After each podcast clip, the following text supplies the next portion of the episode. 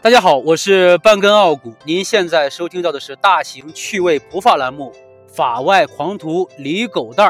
今天呢，我们不说李狗蛋的故事，我们来说一个李狗蛋学习当中遇到的故事，就是死刑应不应该废除。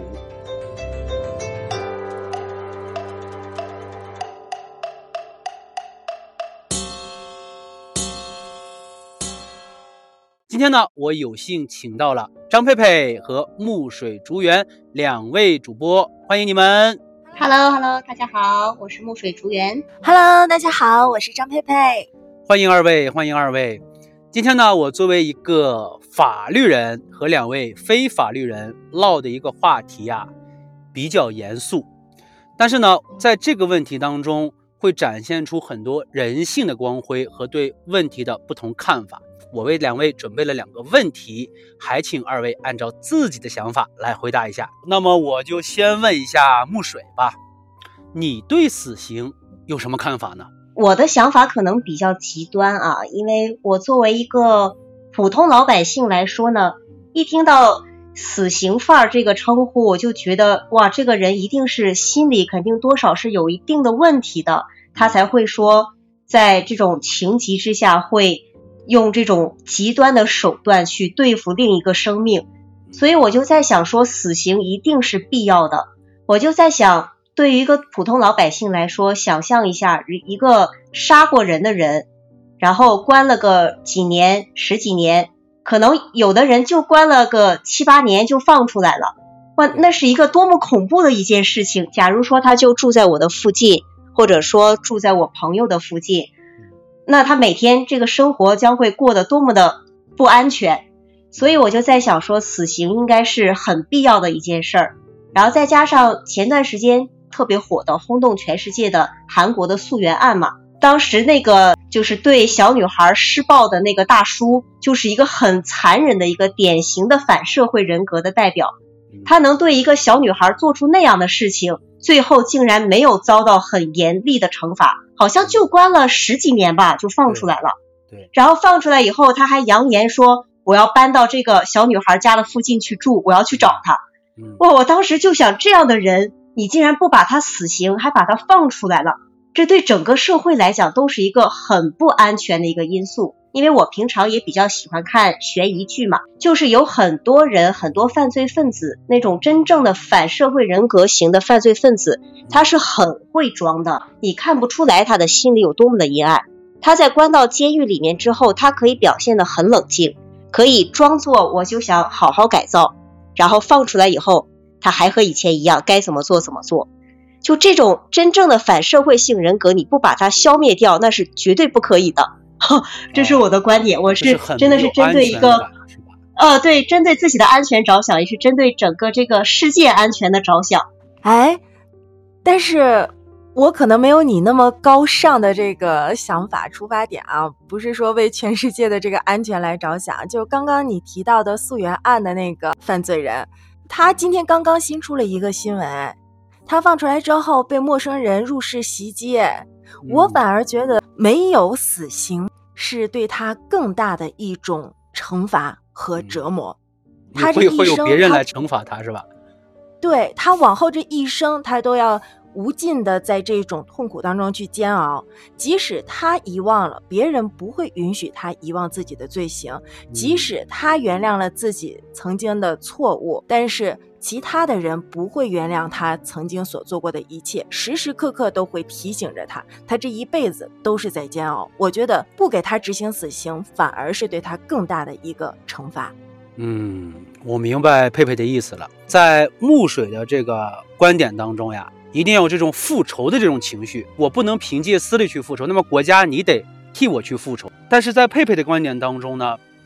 我觉得反映出这样一种观点，人们总是能承受极端而短暂的痛苦，但是却很难忍受长期持续的煎熬，是这个意思吗？精准准确。两位呀，其实已经把我接下来的话做了一个铺垫了，这个我卖个关子，待会儿我会给大家这个系统的分析一下。咱们再问第二个问题，还是先问木水吧，你觉得从一个咱们普通老百姓、嗯、一个社会正常人，一个非常朴素的一个公民来讲，如果碰到了罪大恶极的人或者犯罪的人，你认为一种最理想的处罚方式是什么？你知道我特别喜欢一句话，就叫做以其人之道还治其人之身。就我就希望那些犯罪分子，不管他们做的是什么事情，他对别人做了什么，我就希望别人也对他同样做什么事情。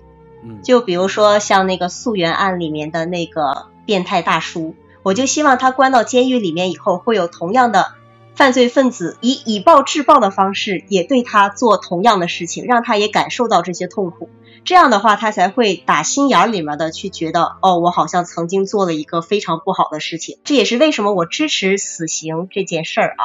嗯，但是你与其说你问我处理罪犯的最好的方式是什么，我觉得这个问题不如改成如何去避免这些罪犯的发生。这个罪犯在他的成长经历过程中，肯定经历了各种各样的事情，导致了他这样一个人格的一个变化。如果从一开始每一个人都对他温柔以待，对他善良以待，可能有很多的死刑犯他不会走上这样的道路。所以我觉得最好的办法呢，是在根源上就把它遏制住，把这个犯罪的这个苗头给它扼杀掉。然后不管是家庭呀还是社会呀，大家都更有爱一点，都充满关怀，充满善良，那可能这个世界上的犯罪问题就会少很多。看来普法确实得从娃娃抓起了、嗯、是吧？对对，让大家都有这个意识，对吧？一定要营造一个良好的社会法治的这样一个环境。所以说现在很多中小学设置这个法治课就很有道理，让孩子们从小就意识到红线在哪里，意识到底线在哪里，他们可能在往后成长的过程当中，就像一棵树一样，不会跑偏，而会直溜的往上走。再问佩佩另一个问题啊，我现在也确实听到一种声音和你说的一样，就是不太支持这个死刑。呃，不好意思啊，狗蛋儿，我先纠正你一下、哎、我并不是不支持死刑哦，我我只是觉得没有必要全部就是强制性的必须就这波人都得是死刑。我这个问题怎么问咱们会好接一点啊、哦？我是在进行你的节目录制。我入戏了、啊、哎呀，好尴尬。我呢听到了另一种声音，和你的想法大致一致，就是说这些人不是特别支持死刑，他们当中其中有一个理由也是因为说是长期的煎熬要胜过短暂的痛苦，这样惩罚人会更好。那么在你的想法当中还有没有别的理由来支持这个观点呢？当然有。嗯，咱们先不提这个溯源案这件事儿啊，当然这个案子特别火，今天我刚刚还新刷到了他的新闻，哎呀，真是罪有应得、嗯、那我要说一下为什么我并不完全支持强制的这个死刑啊、嗯、是因为过往的案件当中有很多冤假错案哦。当证据不足的时候，可是当时所有的这个疑点都指向这个人，他没有办法，他就是被判定成了这个罪犯。那是不是如果这个死刑晚一点执行也好，或者说是不给他判这个死刑呢，我们会有更多的一点时间帮他翻案呢？我同时还想起来一部电影，嗯，也是韩国的电影《七号房的礼物》、哦、这个里面的这个爸爸，他可就是典型的冤假错案，他被人扣上的这个帽子其实罪名跟那个溯源案的那个案子是一样的，可是他是一个智障，他知道什么呀？他自己，他只不过是为了保护自己的女儿，然后被迫于当时的这个高层啊、财阀这些的压力，才认下了罪。嗯，所以我觉得，如果不马上执行死刑，会让很多人都能够得以翻身、得以翻案，然后重见天日，对不对？我明白了，我明白了，人头它不是韭菜。割了真的就再也长不出来了。如果说你一次性把这个事情做到底，做绝了，把容错率放到了零，那么真的是想回头的机会都没有了。太对了，我发现狗蛋你现在这个总结能力与日俱增哎。哦，对，我听着好佩服的感觉。感谢喜马拉雅给我提供了平台、啊、感谢二位搭档给我提供了思路，谢谢观众哇，谢谢听众谢谢大家，谢谢大家。刚才听了咱们两位美女主播的这个观点呀，下面我也来发表一下我的观点，主要包含两个内容啊。咱们先说第一个问题，就是死刑废除的风潮它从哪儿而来呢？这里我要给大家提到一个人，他的名字叫做贝卡利亚，他写了一本书叫做《论犯罪与刑罚》。在这本书中，第一次系统的提出了废除死刑的观点。它呢主要就是包含了四个方面的理由和内容，我来分别简短的跟大家分享一下啊。第一点呢，贝卡利亚认为国家没有权利执行死刑，因为根据社会契约论呀，国家来源于民众放弃的一部分权利。那么民众放弃的这一部分权利呢，它是不会把处分生命的权利放进去的。所以国家呢，你没有这个权利，你就不能去剥夺。贝卡利亚的第二个观点，他认为死刑是无效的，是没有意义的，因为死刑是一次性的，从而来彰显这个法律的威慑力。那么这样就会陷入一个悖论呀，死刑的目的是为了预防犯罪，但是呢，现在为了彰显死刑的威慑力，那就得天天杀、月月杀、年年杀，这就需要经常有犯罪分子被杀。那么天天杀、日日杀、月月杀这种情况，就和不要去杀人这样一个死刑的目的相违背了。这就说到了刚才和二位聊到的那个问题，贝卡利亚认为呢，天天煎熬是更有效的啊，因为人们总是能够承受极端而短暂的痛苦，但是却很难忍受长久持续的煎熬。下面再说到这个第三点，贝卡利亚又认为呢，死刑没有积极的作用，反而可能会引起反作用。因为在人类的天性当中，是一定会同情弱者的。当我们设想一个刑场的时候，国家力量的强大和个人力量的弱小形成了明显的对比，所以人们就会产生一种愤愤不平的怜悯感，这就违背了国家是用死刑来彰显法律权威的这样一个初衷。贝卡利亚就认为呢，这个死刑呢就是一场表演，呃，刑场与其说是为这个犯罪分子开设的啊，还不如说是为民众开放的。如果这些观众们心生怜悯，那么这场表演就不会达到预期的效果。下面就是第四点，也是最后一点啊。贝卡利亚认为死刑会让人们变得更加的残暴，因为死刑给人们提供了一个残暴的榜样。法律禁止谋杀，但是却在公开的杀人，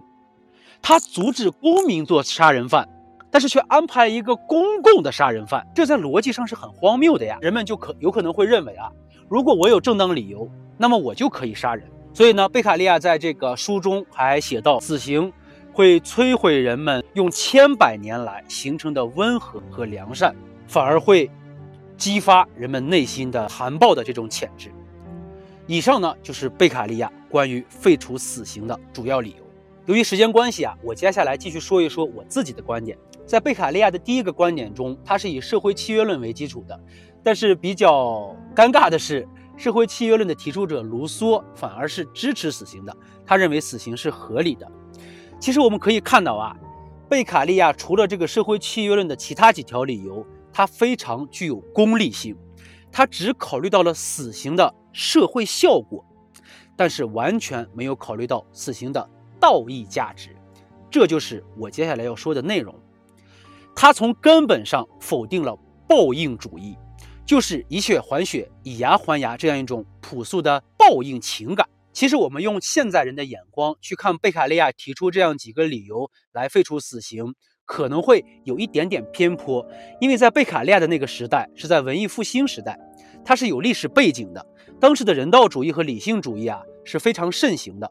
而且呢，人道主义和理性主义都是有着神圣的源头，但是后来呢，被各种大思想家给切割掉了。人道主义和理性主义就像断了线的风筝一样随风飘荡。但是老话说得好呀，欠债还钱，杀人偿命，这是天经地义的。理性主义呢，从来不认为什么是天经地义的，世间万物都应该存在于平衡的理性当中。那么这样会导致什么结果呢？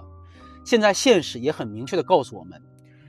理性主义有可能走向非理性的方向，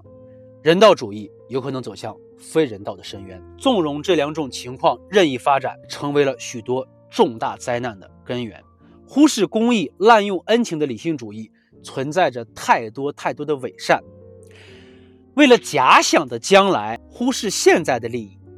为了想象的人类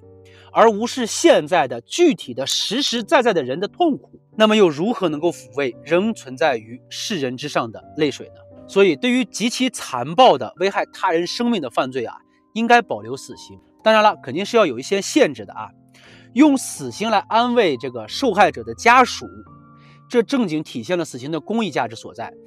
如果这些家属他得不到安慰，他就有可能会去复仇，哎，从而就会引发更多的犯罪。得不到安慰呢，人们就很有可能会产生愤怒。如果再无视这些愤怒，那么就很有可能会伤害到人们朴素的正义感。在这里需要强调的是啊，人的任何情感都需要节制，愤怒也是需要节制的。因此，法律呢就通过死刑这类的刑罚，提供了这样一个节制的平衡点。如果人们不能通过法律这种公共力量寻找到最朴素的、最有节制的这种复仇感的话，那么就很有可能会通过私人力量来寻找复仇感。如果这样，这个社会将变得极其可怕。那么各位听众对于这个问题有什么看法呢？那么好了，以上就是今天这期节目的全部内容。今天这期节目的问题可能会比较严肃，但是它会真正反映人性的光辉。今天非常感谢木水竹园，非常感谢张佩佩来到我的节目当中做嘉宾，感谢你们。不用客气，不用客气，不用客气。谢谢，也要谢谢傲骨给我们这个机会。主要是每一次来你的节目，我们都能有所收获，这才是最重要的。对对，是真的。希望各位听众也有所收获啊！希望各位听众呢多多关注我们两位美女仙子。我是半根傲骨，也期待您的关注。我们下期再见，拜拜拜。